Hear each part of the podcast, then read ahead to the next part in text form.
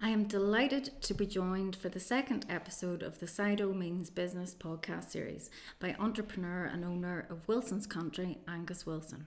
Since starting the potato business from the six acre family farm in County Armagh in the 80s, Angus has developed the business through passion, innovation, and clever marketing to become one of the market leaders within the potato processing industry in Ireland. He sells to retailers, food service, and food manufacturers with own label and branded pre packed, peeled, and convenience potatoes. So sit back, relax, and find out about Angus Wilson's history of selling spuds. Angus, thanks very much for coming along today to CIDO um, to take part in our uh, podcast series no here. Um, no, I just want to run through a few things with you, and if you could tell me a wee bit about how the business got started. You founded Wilson's Farm in the 80s, is that right, or was that from your uh, parents? Well, the Wilson's Farm was going back a few generations. I was, I actually don't need to go back into the family tree to see where I fitted into it, but I came home to the family farm in 1986. I'd studied well, I was at, in Edinburgh and did agriculture, did the HND in agriculture. I'm not sure I studied too hard, but I was there and enjoyed life there and came back home to the farm in 86. And uh, back in those days, well, it's hard to imagine uh, how uh, business was so tough in those days in terms of interest rates. My dad had, had uh, broken out in 1979, had bought a farm and uh, but crazily just around that time interest rates went through the roof and we ended up with having a debt on the farm at 16 three quarter percent interest rate. So by the time I came home that was 79 by the time I came home in 86 there was a fair bit of debt on the farm and it was challenging and we still were suffering from that that early fixed rate debt that we had so my incentive to come home was to see what else I could do on the farm to boost the income and not for me to be a drain on it, but to, to build it up. And uh, the first thing that I did was it was a dairy farm, uh, but I also had seen advert uh, an advert in the local paper for goat's milk. It was a local creamery looking for goat's milk okay. to uh, to supply, and I thought we could do this. We could use the goats to graze the same land as the cows, and it would be something a wee bit different. Yeah. Did that for a while. Uh, was supplying the creamery with frozen milk. We froze the milk at home and then delivered frozen milk to a, a cold store for the creamery to use. But then we also, I also on a Monday and a Thursday started going around shops delivering my goat's milk around the shops, and uh, that was going okay. Uh, but I was then looking for other things that I could sell. I got a wee Renault Extra van, and I wanted to fill the van. And there was a neighbour growing potatoes, growing them without fertilizer, mm-hmm. and they were quite flowery potatoes, and uh, people loved them and I started uh, selling those as well, loose. Uh, and there was a few shops took them on board, and uh, that's where the business began all those years ago, selling those fertilizer-free potatoes. The goats were go- gone after a couple of years, and we focused on developing the potatoes. So it was a neighbouring farm was growing the potatoes, and then you sold them initially, I, and then I marketed them, marketed, marketed them for, for the, the neighbouring farm, and then I went to one or two other farmers to get them to grow them in a similar way without fertilizer. Right. But uh, and my slogan in those days was I called them Wilson's Country garden potatoes because they were grown as you would grow them in the garden. And quite often, farmers in those days were putting a lot of fertilizer on their crop to get a big yield, but then they didn't have the quality. Whereas, because you weren't forcing them with lots of fertilizer, they didn't grow as fast and uh, they had a higher technical term is they had a higher dry matter, there was less water in them, but they just tasted lovely and flowery and fluffy. Mm-hmm. So I had a story to tell about them because they were grown as you grow them in the garden, they were grown fertilizer free, but whenever people tasted them, they did taste different. And I, I, uh, uh, they were called Wilson's Country Garden Potatoes. Taste the difference. That was my slogan. You were very ahead of your time in the 80s. I mean, now people are looking for products which are organic and, you know, use less fertilizers and all the rest of it. So to do that in the 80s, especially in a time when interest rates were so high, you pivoted your business and changed and grew the business um, to try and um, get rid of any debt. Uh, that's really pertinent now with the way interest rates will inevitably continue to, to But increase. ironically, at the moment, we're worried about interest rates going up by a half a percent to, to is it is it one and three quarters, I think it is yeah. now. So I mean, it does Totally put it in context. yeah. Uh, but obviously, there's other headwinds in the economy at the moment that that are uh, a lot to worry about as well. Yeah, inflation and, what, Yeah. and cost of living crisis. Um, so take me from there. You um, were selling. How many different farms did you use to grow these Well, initially we had three local farms, really contacts that I had, uh, and they grew the potatoes. I, I kind of give them advice on how to grow them in terms of fertilizer free and so on, and how, how to do that. But then they grew them, and then I marketed them. And uh, that happened over the first sort of three or four years of the business. As I get more customers, uh, then I needed more spuds to supply them. And Actually, in those days, I felt had absolutely no right to be in the potato market, so I was incredibly careful with my wee bag and my brand to try and do it really, really well so that people would get to know it and would associate the name uh, Wilson's Country with quality. Yeah, absolutely. And did you have a premises? Um, were you employing anybody directly at that point? Probably in the later 80s, the premises was the family farm. Yeah. uh, and we built one or two extra sheds Okay. on the family farm, and then eventually uh, we sold the dairy herd and concentrated on the potatoes on the farm. My dad was getting near retirement age at that stage, and the farm became focused not so much on growing the potatoes because our land wasn't particularly suited to growing potatoes, but more for the packing and processing. Mhm. We did that all on the family farm, and uh, the potatoes were grown. Some look, some within a reasonably close, maybe five ten miles away, but then some went to County Down, Okay. which again was getting into better soil types to grow a, a better crop there. Great. And then, so you now employ, was it over 70 people in the business At the moment, at the uh, moment? we, we employ between part time and full time nearly about 135. Oh wow! So it's increased since. Yeah. And um, and you're based here in Craigavon. And uh, how many farms then would you use now uh, across Northern Ireland? We have about 25 growers across Ireland, really, rather than Right. just Northern Ireland. Uh, and with the regions, the main regions would be, uh, again, County Down still there, up at Derry, Donegal, uh, Meath, uh, Wexford, Uh-huh. uh, down in that part of the world, Louth. So we, we cover all of the island. It tends to be more so uh, the east coast because the better soil types are on the east coast, uh, albeit that uh, there's some great soils up in, in Donegal as well and Derry, but mainly the east coast. And has the Brexit and the Northern Ireland Protocol had much of an impact on your business? Um, Well, I- export? I, would have to be honest. I wasn't a fan of Brexit. I thought uh, it was just we had a, a, European economy that seemed to work pretty well together, uh, but have to accept uh, Brexit has happened, and it hasn't. The protocol isn't a big problem to us in terms of day to day trading. We're able to bring product in uh, okay as and when we need it where we can't get it locally. But the, the big issue for us in terms of the protocol is we are not allowed to bring seed potatoes uh, in from Scotland. okay. And Scotland has uh, just a geographical uh, and environmental sort of uh, strength there that they can grow really good disease free seed potatoes. Right. Okay. And the whole of Ireland has orientated towards Scotland for high quality seed. So it, uh, that's damaging the industry, and I really would like some sort of concessions that those seed potatoes could come from Scotland, but that's not looking likely in the short term anyway. Short term, yeah. But we'll see.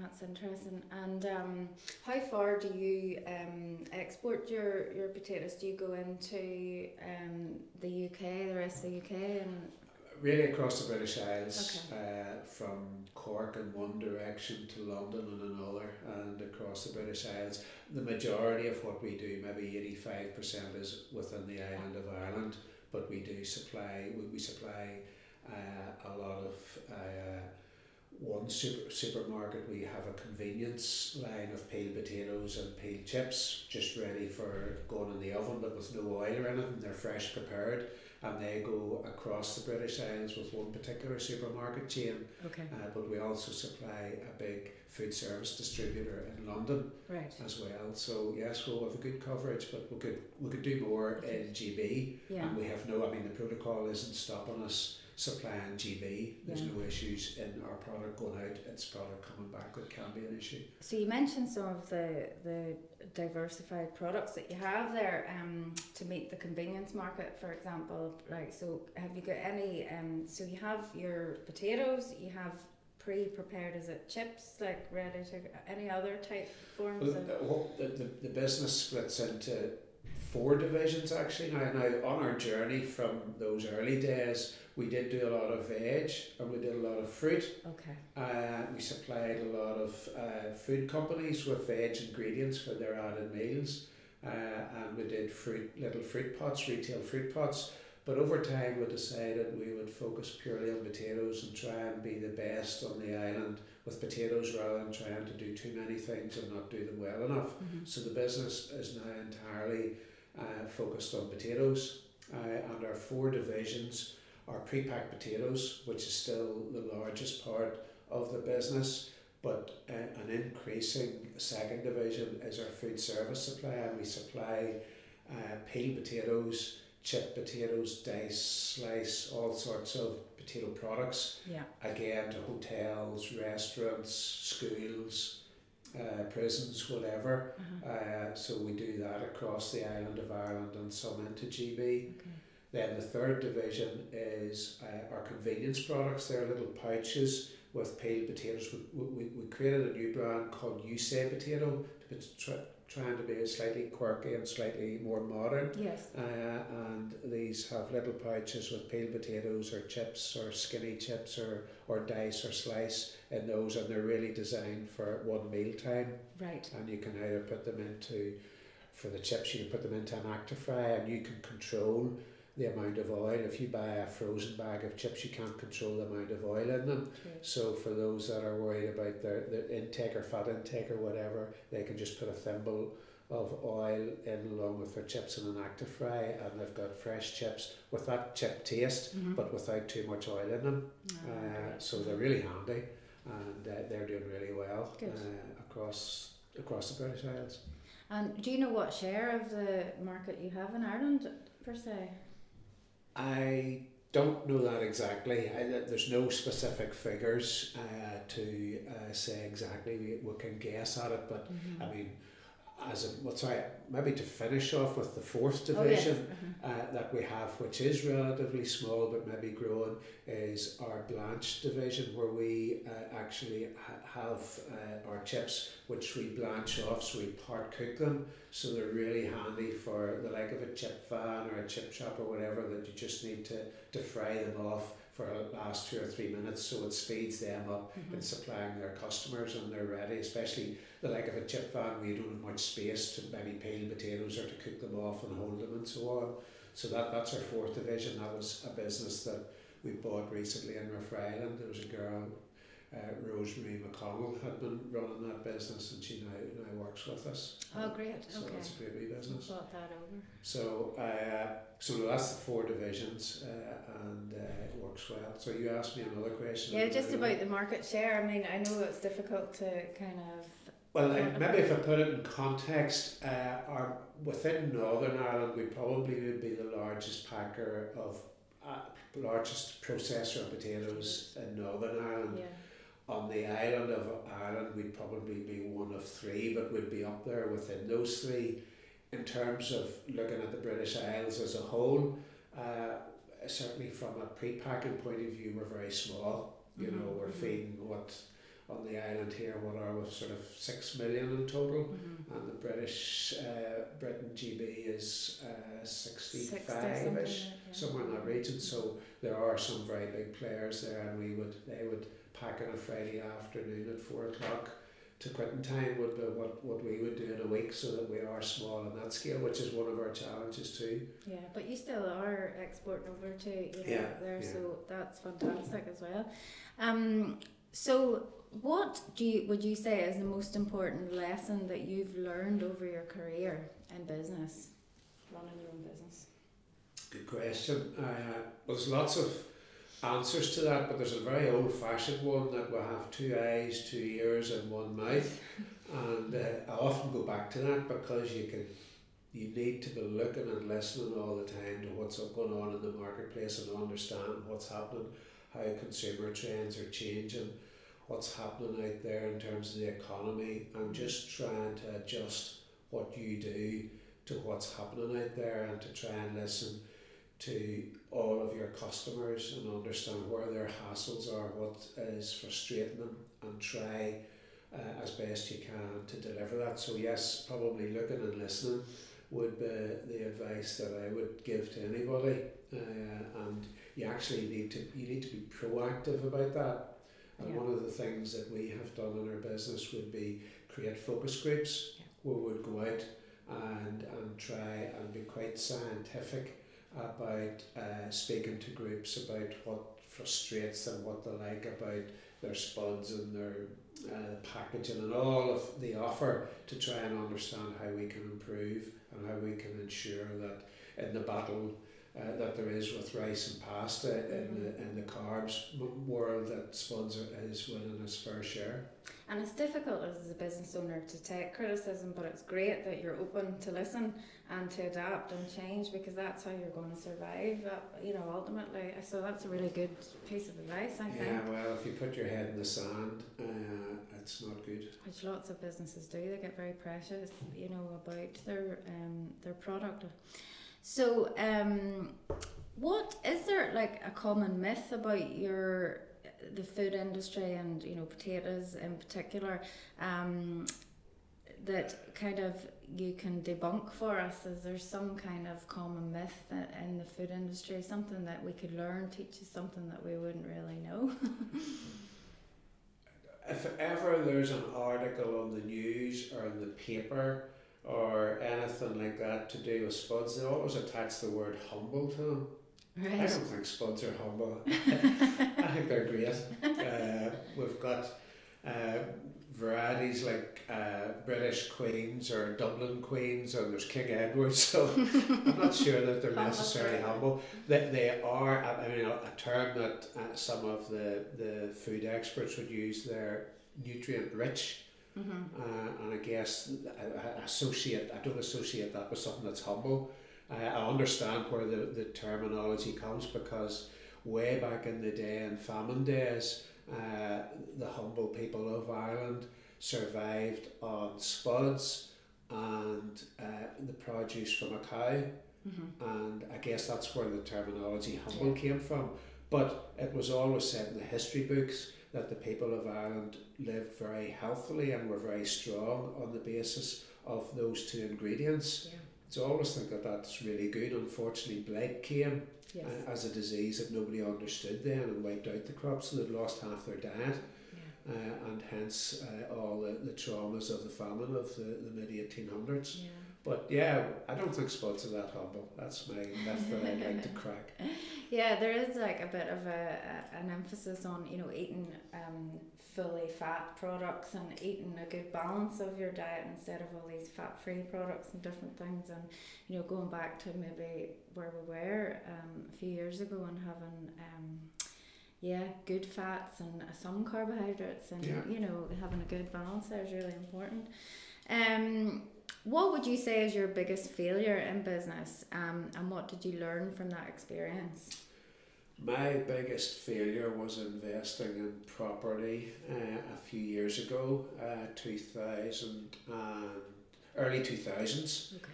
And I didn't appreciate risk. Yeah. Uh, because uh, for a period of maybe 15 years before that, everything had been very rosy. And I, the, the, the world food industry is a pretty uh, small return on your capital invested.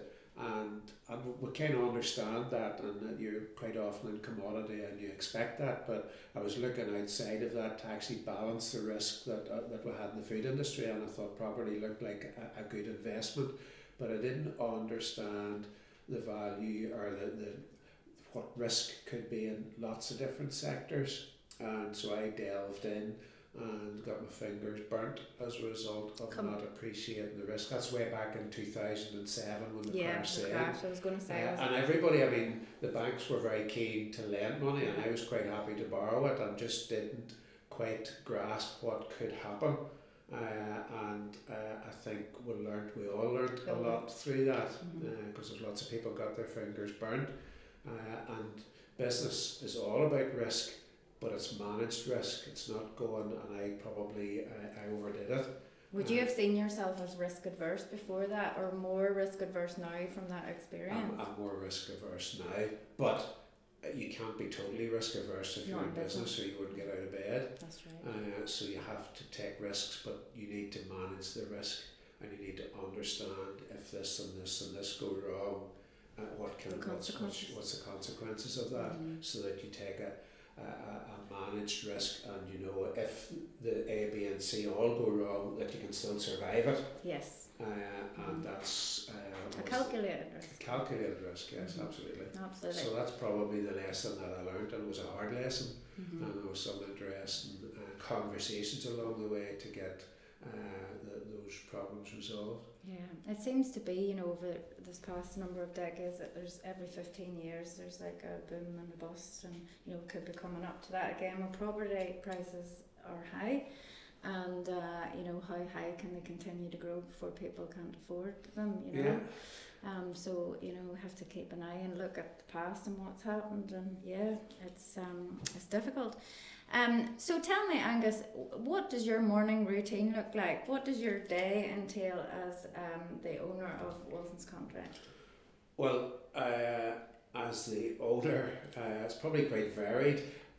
Uh, the, business, as I said to you, there's over 130 employees, and quite often I see that somebody that maybe starts a business isn't necessarily the right person to day to day run that as it grows because the, the maybe the skills that are required to start it aren't necessarily the skills to put structure and put uh, the systems and all is required to have a business that's run well, is run fairly for the staff, and and has the structures there to make sure that quality is consistent and so on.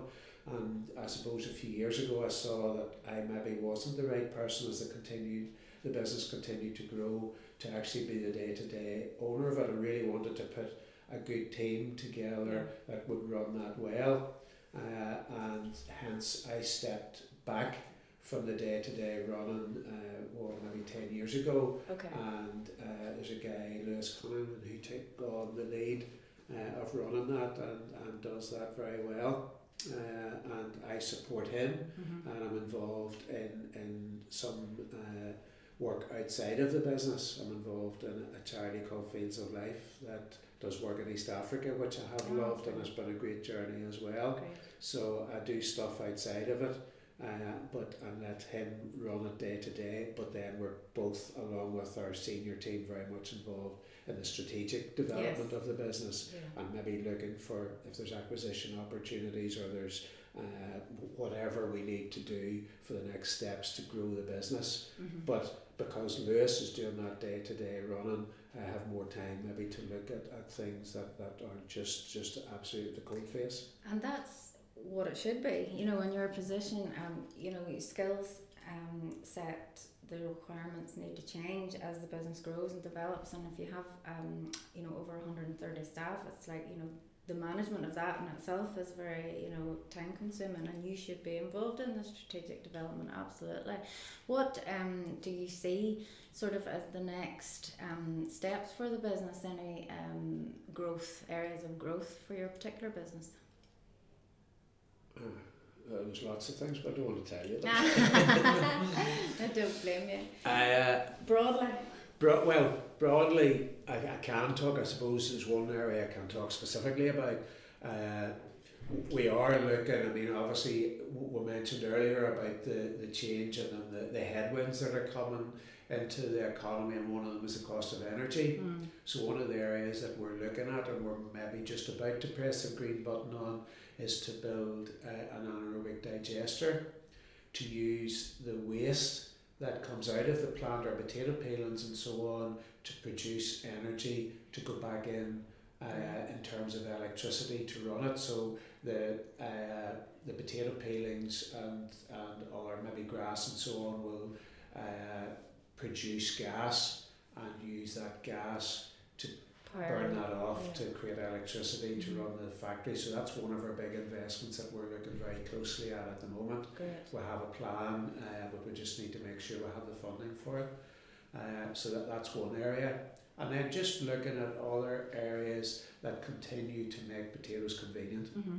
Mm-hmm. Uh, and we are more and more time poor. yeah. Uh, and spuds have so much to offer even in that time per area, but they are, uh, you know, if you take a bag of potatoes home and you peel it and so on, it does take a wee while. Mhm. Uh, so we're looking at other ways to make that more convenient. Yeah, and I suppose with a potato, if you're not using, you know, um, the shelf life on them can't be that long if they're like peeled and pre-cut and things like that. So um, that's a challenge, I suppose. Uh, that isn't is a challenge. You, you have probably about eight or nine days shelf life once you peel them, as long as you keep them in a chilled environment? Mhm. uh, and keep uh, oxygen away from them as much as possible.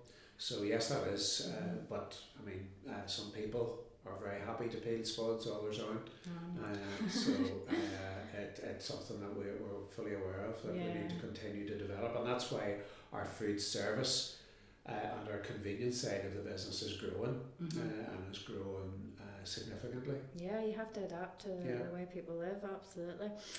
Do you have any productivity hacks for entrepreneurs or any advice and little things that you wish you had known back in the day that you would tell people to do now? I know you talked about, you know, listen to your customers and that kind of thing, but is there any little productivity hacks and things that can make the business more productive?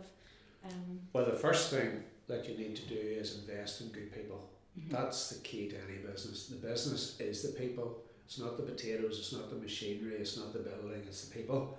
So having good people in a business is the secret to any business. And, and as a young maybe entrepreneur that's starting out, you look at your own skill set and what you're good at and what you're not good at, and then you try to build a team around that.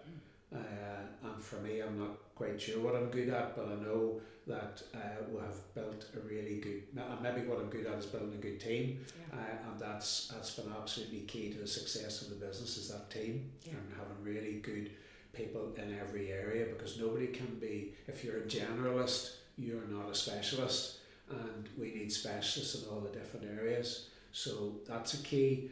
Uh, then I suppose the next thing that I would do would be buying really modern, labour uh, efficient machinery Yes. uh, so that stay modern and stay with the latest technology without going too far and, and not being a guinea pig for some of the equipment manufacturers out there, but getting uh, the, the latest machinery because uh, if you don't solve today's problem today, it'll be annoying you tomorrow and the next day and the next day. So you need to continue to invest in your business Mhm. uh, to build it up. So good people and good machinery.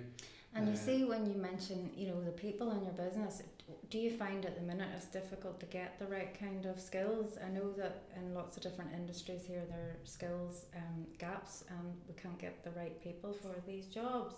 Um, coming up through university, you know, or is that fit for purpose? Some of these courses. Um, how do you find in your industry? Can you get the right people that you need? It's a continuous challenge. Yeah. to get the right people. Now we have some brilliant people in the business that have been with us for a long, long time. With a, a, a lorry driver just retired the other day, been with us 25 years, and his wife has been basically as long with us. So we have lots of people like Mhm. that that have been absolutely incredibly loyal, and uh, that's that, that's what we want.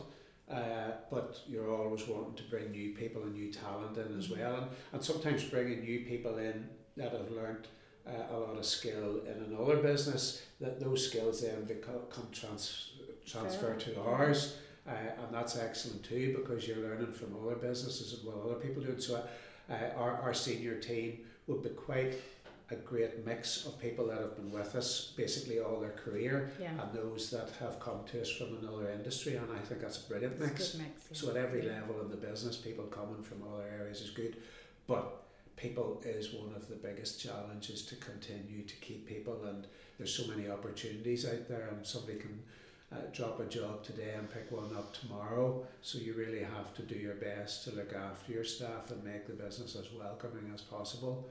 Uh, and as nurturing as possible, which is a challenge every day too. Yeah, absolutely. It's an employees market at the minute. Yeah. There's so many um, opportunities for them. Um, if you could be remembered for one thing, what would it be? What a question. I, uh, Personally or in business, whatever you think.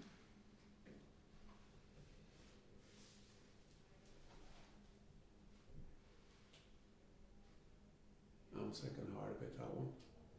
So, um, I, want, I want a good answer for it. I know.